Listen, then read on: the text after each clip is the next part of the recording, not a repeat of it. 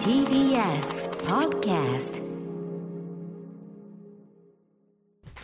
7月26日火曜日時刻は午後8時を過ぎました。TBS ラジオキーステーションにお送りしているアフターシックスジャンクション火曜パートナーの宇垣美里です。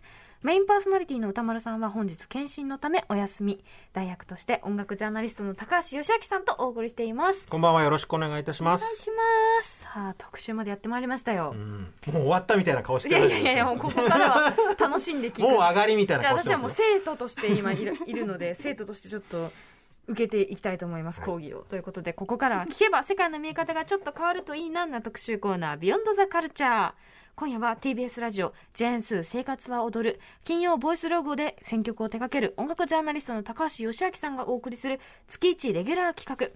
今の洋楽シーンがすぐわかるミュージックコメンタリー。最新洋楽チャートや注目新譜をご紹介いただきます。はい。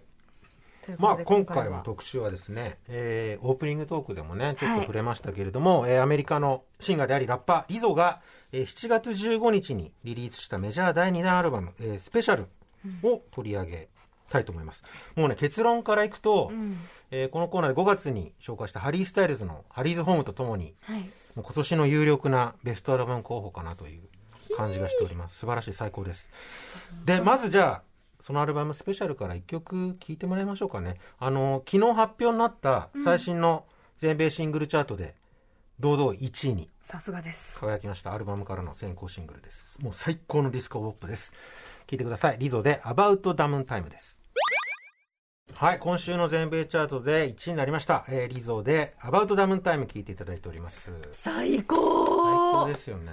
まずやっぱ歌も力強いし、メッセージももう、うん。今最高っていそう曲ですよね。ざっくり言うと。んんまさにそういうことです。これね、多分、BTS のダイナマイトと同じように、シックっていうディスコバンドのグッドタイムスって曲をモチーフにしてると思うので、ダイナマイトとすっごいスムーズにつながると思いますよ、これ。うん。そういう楽しみ方もできると思いいや、ます。踊れうんる。もうこういうディスコナンバーが結構どっさり入ってるんで、んはい。ちょっとこれからじっくり紹介していきたいと思います。聞くだけで元気出るな、うん楽しみです。はいお知らせの後詳しく伺います。After Six Junction.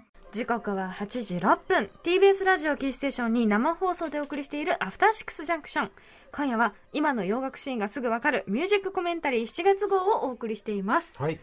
ということで本日ご紹介した曲はですね放送後にまとめて番組公式ツイッターにアップします。また Spotify にもプレイリストを公開されますので気になった曲があればそちらもぜひ参考にしてみてください。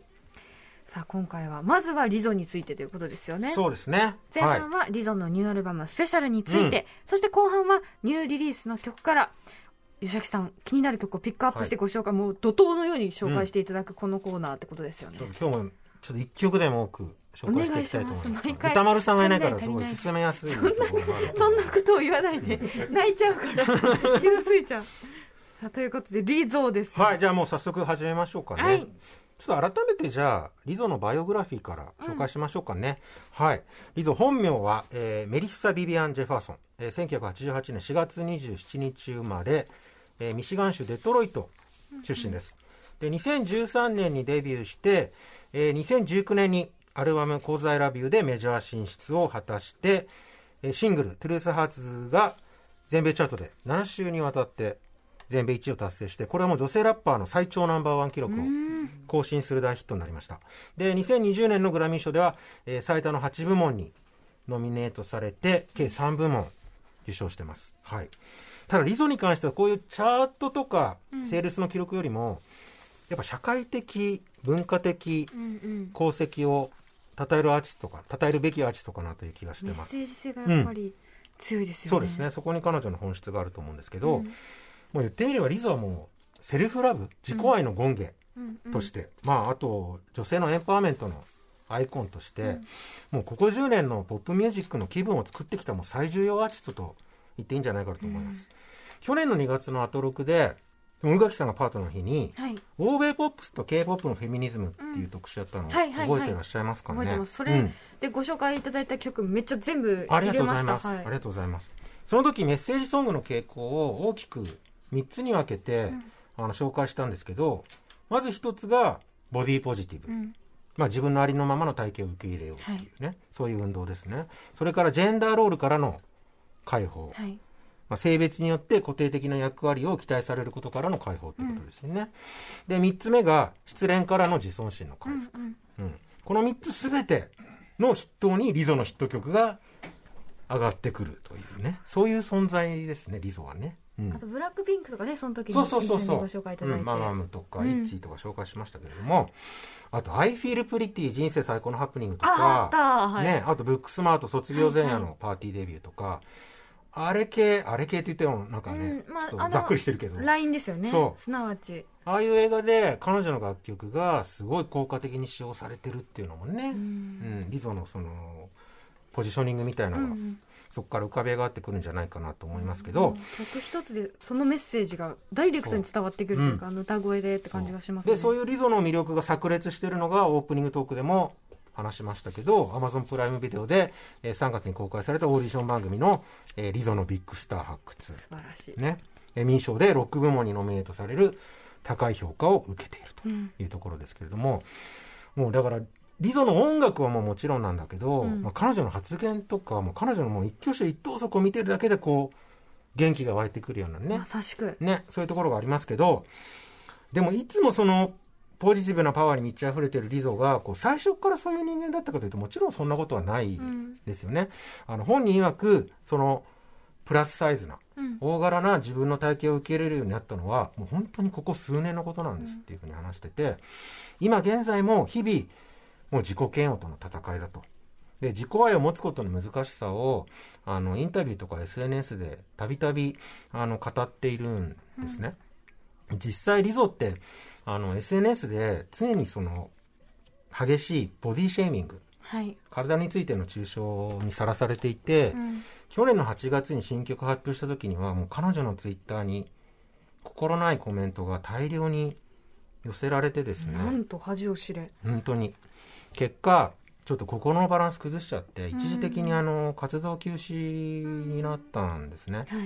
で当時彼女 SNS に私の心の中は悲しみの波が絶え間なく続いていて時折一瞬だけ喜びの波がやってくる。うん。その繰り返しだっていうふうに投稿しててちょっとすごいショッキングうん。だったんですけどでその後リゾはセラピストとの対話を繰り返して、である結論にたどり着くんですね、はい。それが、えーポジティブなメッセージを発信しているからといってそれこそあの、まあ、セルフラブのね権限ってさっき言いましたけど、そういうふうに世間から扱われ扱われているからといって常に自分がそうある必要はないんだと、うんポジティブもネガティブも含めて自分自身のあらゆる感情に素直になろうと。うん。うん、それで、あのこれまで存在してきたどんな音楽よりも人のた助けになる作品を作りたいと。でそれにはまず自分を救わないといけないっていうふうに誓って完成させたのが今回のニューアルバムのスペシャルなんですね。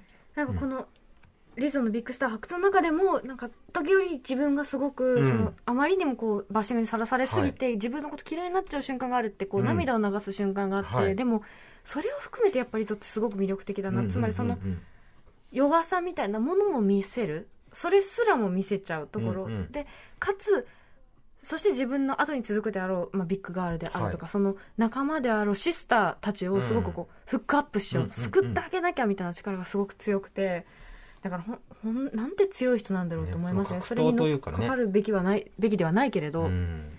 もがきの過程をね、うん。見せてくれてるっていうところでね、また勇気づけられる人も多いと思うんですけど、はい。うん、でリゾ曰く今回のアルバムのテーマは、えー自分自身を受け入れること。うん最初に、あのーさっき聞いてもらった「About Downtime」も、うん。そういうアルバムのコンセプトに沿った内容で、うん。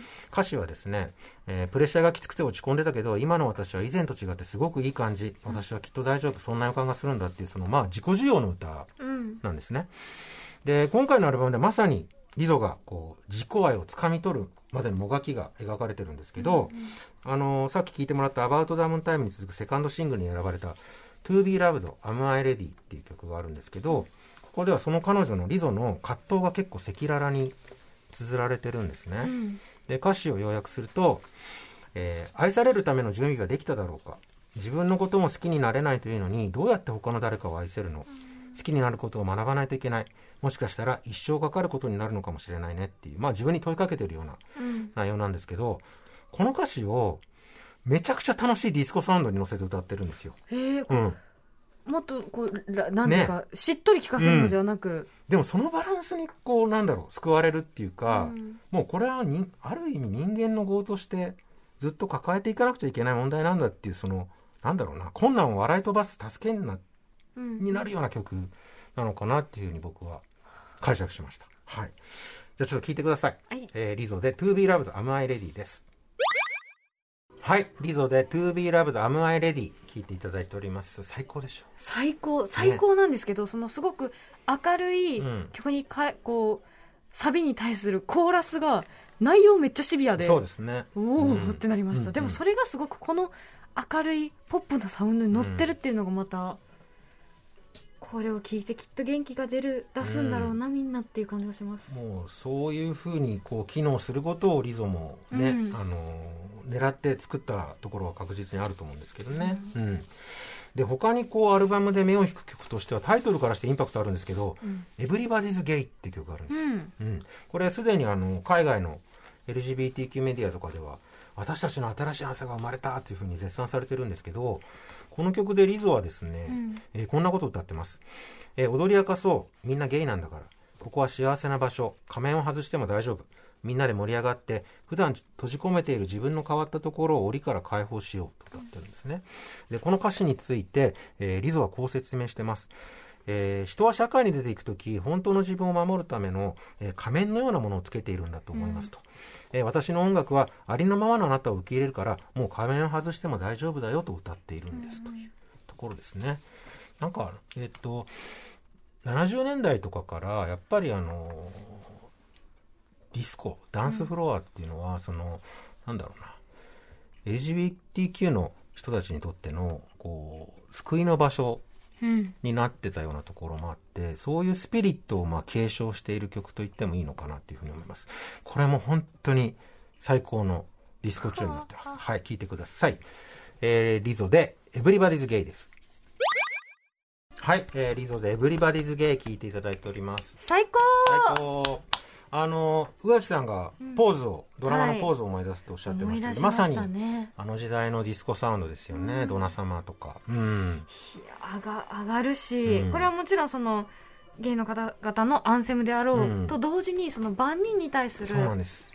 みんながやっぱりそういう、うん。なんていうかなそのマイノリティである部分を持ってるはずだから、すごいパワフルな曲やパワフルな人やという気持ちです、そのマスクを外そうよってね、うん。それで踊り明かそうよってそういう曲ですよね。別に変わってたっていいんだよっていう、そういうことです。まさに、めはい。っちゃビッチって言うやんって 言ってましたねまたね。じゃあ最後にもう一曲そのアルバムのコンセプトの核心のある曲としてタイトル曲の、えースペシャル、えー紹介したいと思います。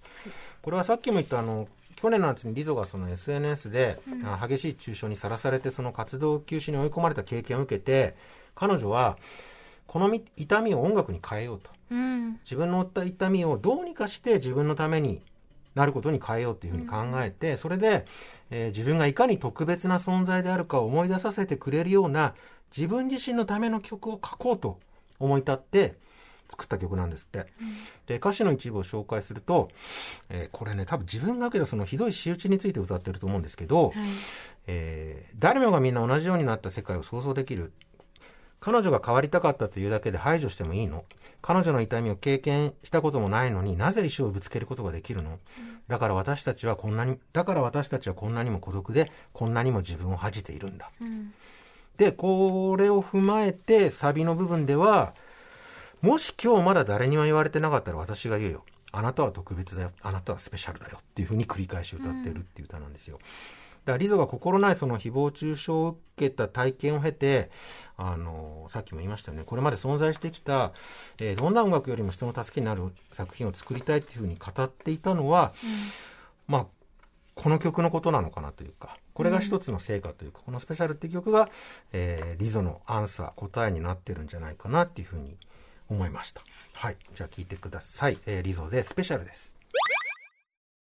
はい。えーリゾでスペシャル、聴いていただいております。マジ一生ついていくわっていう気持ち。なんか本当にそのやっぱ彼女の精神性が全てここに詰まってる感じがしますうん。いや、ね本、当にそうですね。生き様を本当に、うん、うん。アルバム一枚にまとめたような、そういう凄みがあるんだけど、でも、めちゃくちゃポップで楽しいアルバムになってるっていう。あこの曲ですらちょっと明るいというか、うん、そうですね。そすごくこの聴いててやっぱりすごくなんかこう落ちるというよりは上がっていく曲ですしうん内容としてはまあなんか悲しい思いも語っているのに、はい。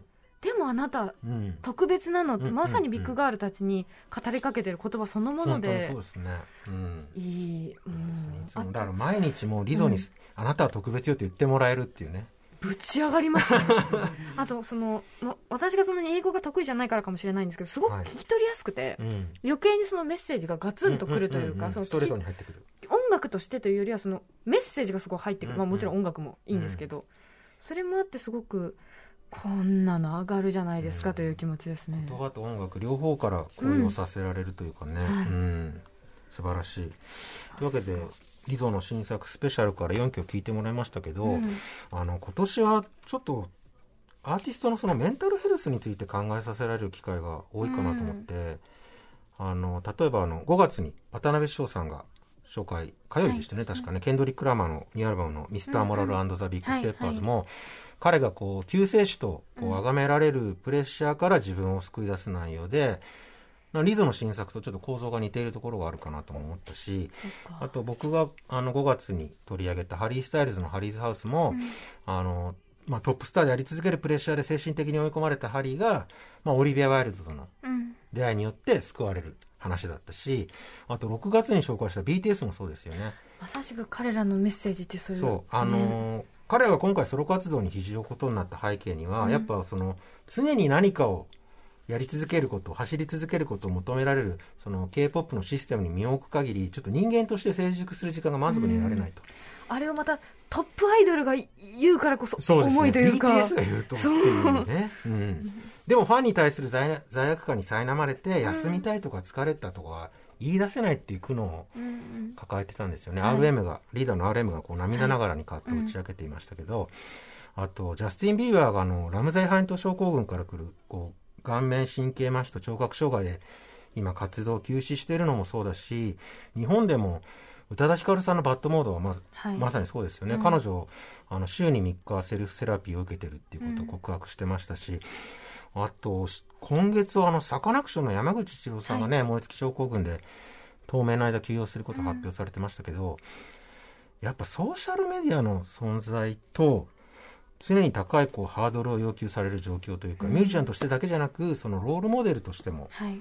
求められるものが高かったりとかして、うん。そういう状況によるところが大きいのかなみたいな気もしてます。なんかこう距離が近いからこそうん。もちろんその受けるものもあるだろうし一方でなんていうのかなその距離が近いのに人間扱いされてない感じってどうしてもこう旗で見ていても感じるし、もちろん私も一その世界に身を置いてるものとしてすごく感じる部分はあるし、それがのなんかガタみたいなものがうん。ここに来てもちろんコロナ禍っていうのもあって、こそうですね。うギュッと最終的にこううん。出てきたタイミングなのかなっていうのはすごく思います。ある意味なんて言うんだろう視聴者たちというかそのなんていうのかな感受する人たちが変わっていくタイミングなのかな、いやみたいな。本当にそう思います。ちょっと、推しに対する接し方を考えなくちゃいけないタイミングに来てるのかなっていう気推しは人間であるということをもう一回受け止めるべきみたいな。その推しじゃなくてもねもちろん,、うんうんうんそのあなたが嫌いな人も人間であるということを受け止める時期なのかなっうんて思いますけどね、本当に今年は本当にそれを考えさせられる作品が多くて、あとやっぱそれを皆さんが言葉にするようになったっていうのうんうんうん。も一つすごくこう変化かなって思思いますね。うんうん。うん確かにこういうことをねアルバムを通して例えばコンセプチュアルに歌ったり、うん。ラップしたりっていうのはそんなにまでなかったかもしれないですね。その苦悩プレッシャーをね、私、うん。果たしてその BTS がこのこのタイミングで休止ができるっていうのは一つすごい進歩なのかなと私は思いました。彼らが止まりたいと思ったからうん。止まれるっていうのは素晴らしいことだと思う、BTS が今このタイミングで止まる勇気ってすごいですよね、うん、それを周りももそれを支持したっていうのが一つ素晴らしいなって思いますけどね。ね、ううん。ん。いやいやありがとうございます。私たちは人間。そうですねもうそれをね訴えていきたい。私たちは人間。人間だしうん。スペシャルな存在だよってイーソが言ってた、そう。うん、そういうアルバムでございますスペシャル。ありがとうございます。うまくまとめていただきま聞いしてください。さあこれそれではここからもう時間までうん。怒涛の目白押しのおすすめ新はい、おすす婦、め新婦ガンガン紹介していきます。はいじゃあ行ってみましょう。1曲目は、えーワーキングメンズクラブのカット。えー7月15日にリリースされた、えーセカンドアルバム、フィアーフィアの収録曲でございます。えーワーキングメンズクラブは2019年にデビューした、えーイギリスウエストヨークシャ州、よイギリスとヨークシウエストヨークシャ出身の、えー男女混成4人組、えーポストパンクバンド。えーベースになってるのは、曲のベースになってるのは、まあ、ダンサブルな、こう、80年代のはいシンセのキラキラしたシンセポップだと思うんですけど、こうちょっとギターのジャキジャキしたパンキッシュな感じがめちゃくちゃかっこいいです。はい。じゃあ聴いてください。えーワーキングメンズクラブでカットです。はい、えーワーキングメンズクラブでカット聴いていただいております。キラキラストレンジャーシングスそうです大垣さんがストレンジャーシングスで関わりそうですけど本当にその通りです あの80年代初頭にこういう曲絶対あっただろうっていう感じがしますね、うんなんでしょうこのなんていうか上昇志向な感じのキラキラ、なんていうんですか盛り上がっていくうん感じとかな、うんうんうん。希望がある感じ？なんかこう、そうですね。あの 80s 的なこのチープなんだけど、ん。ちょっときらびやかで、うんうん。アッパーな感じがめちゃくちゃ心地いいかなという感じです。本当にストレンジャーシングスでかかってもおかしくなさそう、はい。じゃあ次行ってみましょうえー次はですね、Always の、えーファーマシストという曲です。えー10月7日リリース予定の、10月7日リリース予定のサードアルバム、えーブルーレブからの先行シングルです。えー、Always はカナダ出身の5人組のインディーポップバンドで、この曲はですね、まあ、爆音、轟音、ギターサウンドとうん甘酸っぱいメロディーとの調和をお楽しみいただけたらと 思います。えー、Always でファーマシストです。はい、Always でファーマシストを聞いていただいております。落ちました。落ちましたか、はい。ありがとうござい気持ます。ちがいい、うん。何この浮遊感無重力感。なんか、夏の夕暮れ感もあったりして、なんなんか万能感すらあります。なんかすあらー何でもできるみたいな なんかでも本当にその爆音ギターからこう漏れる埋もれそうなそのはい。甘いメロディーがキュンとするというかね、声が甘い、ね。可愛いっていう。あの一曲気に入ったらこのはい Always 多分全部いけると思いますので、ぜひ落ちたんでも全部聞いていきまチェックしてすください。はい。じゃあ次行きましょう。えー次は、えーヤングガブの、えー、Nowhere at All。えー6月24日にリリースされた通算4枚目のアルバム、えー、ガブ4の収録曲でございます。えーヤングガブはトロント出身のシンガーソングライター、ベン・クックのソロプロジェクトなんですけど、これもね、非常に夏向きな清涼感のあるギターポップです。はい、聴いてください。ヤングガブで Nowhere at All です。はい、えーヤングガブで Nowhere at All 聴いていただいてます。テロンテロンの首伸びまくった T シャツで田舎道歩きたい なんかわかります？いいですね。いいですね。夏のそのね、草原をね、はい駆け抜けたい。そでも感じでなんかこうおしゃれをしてるというよりももっとこう気を抜いた感じで、はい、はい。おばあちゃん家行って聞いてるみたいな感じがすごいそのぐらいのこうなんていうかこうゆるさがすごい素敵、あー高原とかでね、うん聞く感じかもしれませんね。うん今日はちょっとじゃあシチュエーション妄想大会すで行くのもいいかもしれません。はいそうそう 次いきます。えー次は、えー、ビーバドゥービーの、えー、 Tinkerbell Is Overrated。タイトルが面白いですね。うんティンカーベルは過大評価。えー、7月厳しい15日リリースの、えー7月15日にリリースされた、えーセカンドアルバム、えービートピアの収録曲です。えービーバドゥービーはもうこの番組でもう僕大好きなので何回も紹介してますけど、えー2017年にデビューした、えーロンドン出身のフィリピン系シンガーソングライターで、今年のサマーソニックに出演予定です。これ可愛らしいフォークソング調で始まって、途中からこうダンスビートが入ってくるっていう、斬新な構成になってます。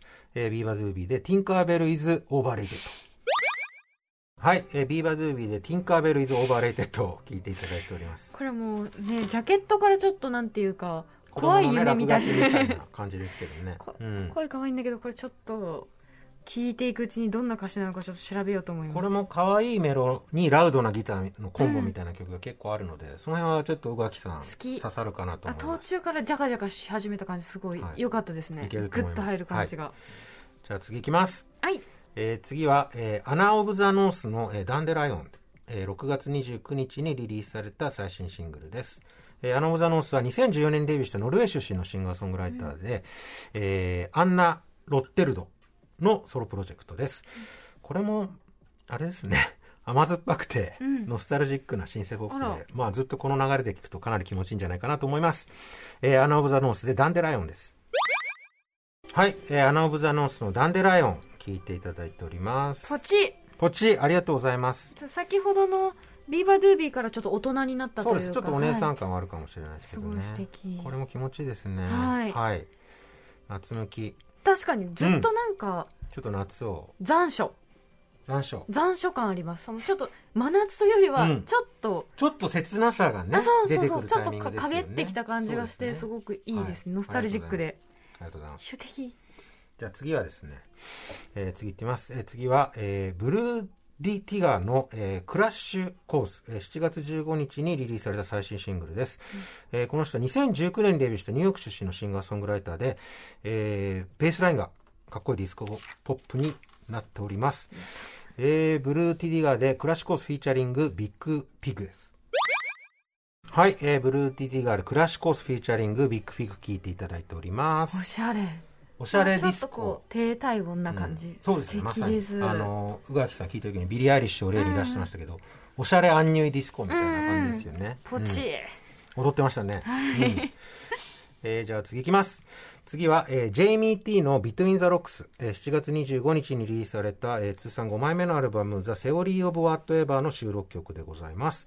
えーこの人は2006年にデビューした、えーサウスロンドン出身のシンガーソングライターであの疾走感のあるパンクサウンドにラップが乗っかったちょっと夏っぽい開放感が最高の一曲でございます、えー、ジェイミー・ティーで「Between the Rocks」ですはい、ジェイミー・ティーで Between the Rocks 聴いていただいております。ここのね、ギターソロとかもかっこいいですね。最高これはもう聞きながら全力疾走したいでそうですすね。これはもう走る系ですよね。はい駆け出したい系。走る走って海に飛び込む、飛び込む。じゃあ最後、行ってみたいと思います。はいえー最後は、えーブローサムの Cinema、えー featuring タオという曲です。これ7月18日にリリースされた最新シングル。えーブローサムは2016年にデビューしたフランス・パリ出身のシンガーソングライターで、トロピカルなギターの音色とルーズなちょっと緩いボーカルのコンボがとっても心地よい曲です。えーブローサムで Cinema featuring タオです。はい、えーブローサムでシネマフューチャリングタオ聴いていただいております。ちょっとリゾートチックなシティポップみたいなね。亜熱帯で亜熱帯。あオープンカー GO でございます亜熱帯でオープンガで GO。はいもうすぐ曲でございます、はい、もう的確すぎても気持ちがいい曲でしたね本当にこれ夏休みってじ。感じそうですね。夏休み感ありますね。はい。ちょっと夏休みのお出かけのね、はい BGM とかにご活用いただけたらと思います。急におしゃれってなるはい。こと間違いなしいやーもう今日はいっぱい聴けてはい。ハピハピでございま8した曲いきました。はい。そうですね、うん結構いっぱいいけましたねいきましたね。ありがとうございますあんまいじられることがないので。良かったのか悪かったのか 最後にお知らせなどあればはい、えー、っとですね、新刊出ました。えー先週もお伝えしましたけれども、えー映画評論家の添野千世さんとの共著、マーベル・シネマティック・ユニバース音楽校映画から聞こえるポップミュージックの意味、イーストプレスより大好評発売中でございます。あの、今週金曜日の夜にですね、渋谷の大聖堂でトークライブは、トークサイン会があります。